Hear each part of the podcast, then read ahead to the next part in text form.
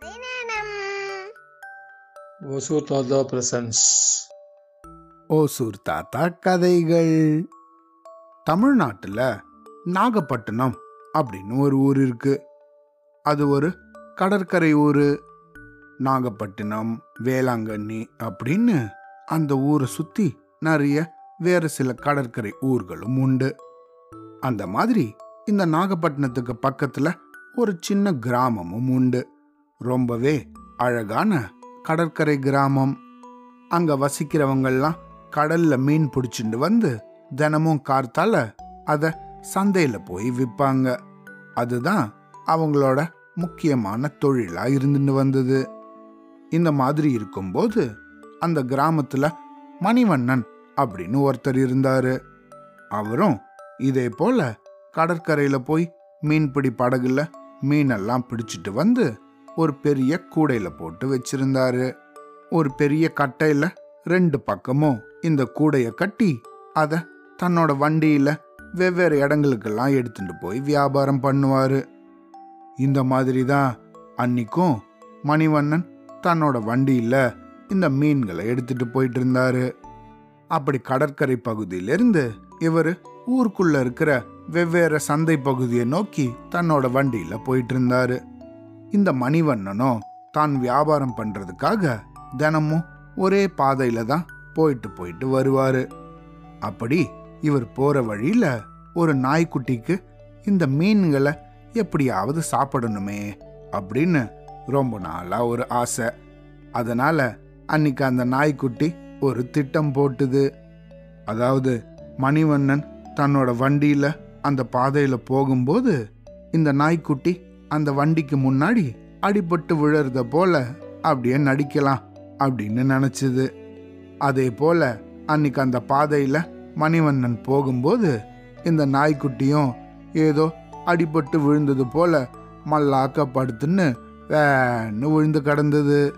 அதை கவனிச்ச இவரோ அடடா பாவமே ஒரு நாய்க்குட்டி அடிபட்டு கிடக்கே அப்படின்னு தன்கிட்ட இருந்த தண்ணியால அந்த நாய் மேல கொஞ்சம் தெளிச்சு பார்த்தாரு.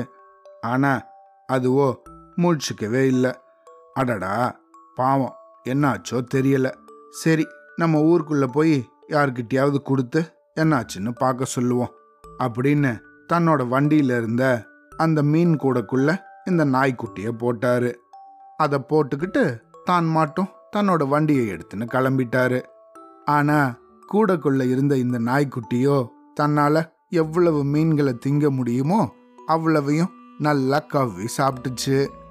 அப்புறமா அப்பாடா இதுக்கு மேல நம்மளால சாப்பிட முடியாது அப்படின்னு நினைச்ச உடனே ஒரு ரெண்டு மீனை கவ்விக்கிட்டு அந்த வண்டியிலிருந்து வெளியே எகிரி குதிச்சுது.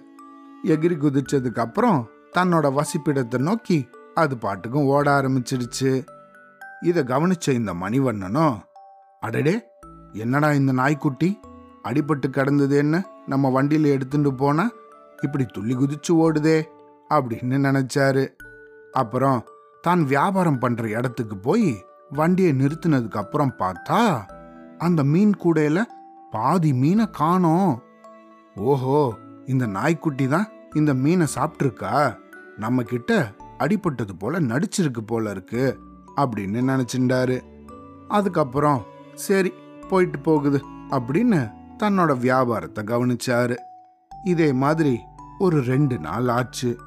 ஆனா அன்னைக்கு இந்த நாய்க்குட்டி குதிச்சுட்டு ஓடிச்சு தானே? அப்போ அங்க மரத்துக்கு பின்னாடி ஒரு நரியும் இதை கவனிச்சுது. என்னடா இந்த நாய்க்குட்டியை நம்ம அப்பிலேருந்து பார்த்தோம். நல்லா தான் இருந்துச்சு. ஏதோ ஒரு நாடகம் போட்டு அந்த வண்டியில ஏறி மீனையும் நல்லா சாப்பிட்டுடுச்சே. ஓஹோ இதே மாதிரி நம்மளும் முயற்சி பண்ண வேண்டியதுதான். அப்படின்னு நினச்சிது. அதே மாதிரி ஒரு ரெண்டு நாள் கழிச்சு இந்த மணிவண்ணனோட வண்டி போற அதே பாதையில் இந்த நரியும் அடிபட்டது போல மல்லாக்க படுத்துது அன்னைக்கு வழக்கம் போல இவரும் தன்னோட வண்டியில மீன் கூடைகளை எடுத்துட்டு வியாபாரத்துக்காக போயிட்டு இருந்தாரு அப்படி போற வழியில இந்த நரியும் அடிபட்டது போல படுத்து கிடந்தது. இத கவனிச்ச மணிவண்ணன் ஆஹ எத்தனை பேரடா இந்த மாதிரி கிளம்பியிருக்கீங்க?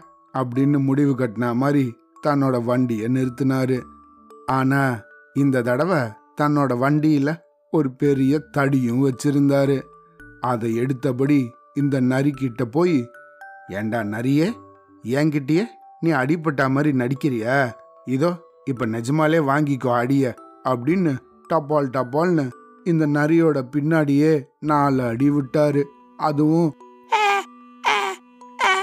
அப்படின்னு வழி தாங்காம நல்லா அடி வாங்கிக்கிட்டு அந்த இடத்துல இருந்து தன்னோட பின்னாடியை தேய்ச்சிக்கிட்டு வேகமா ஓடி போயிடுச்சு.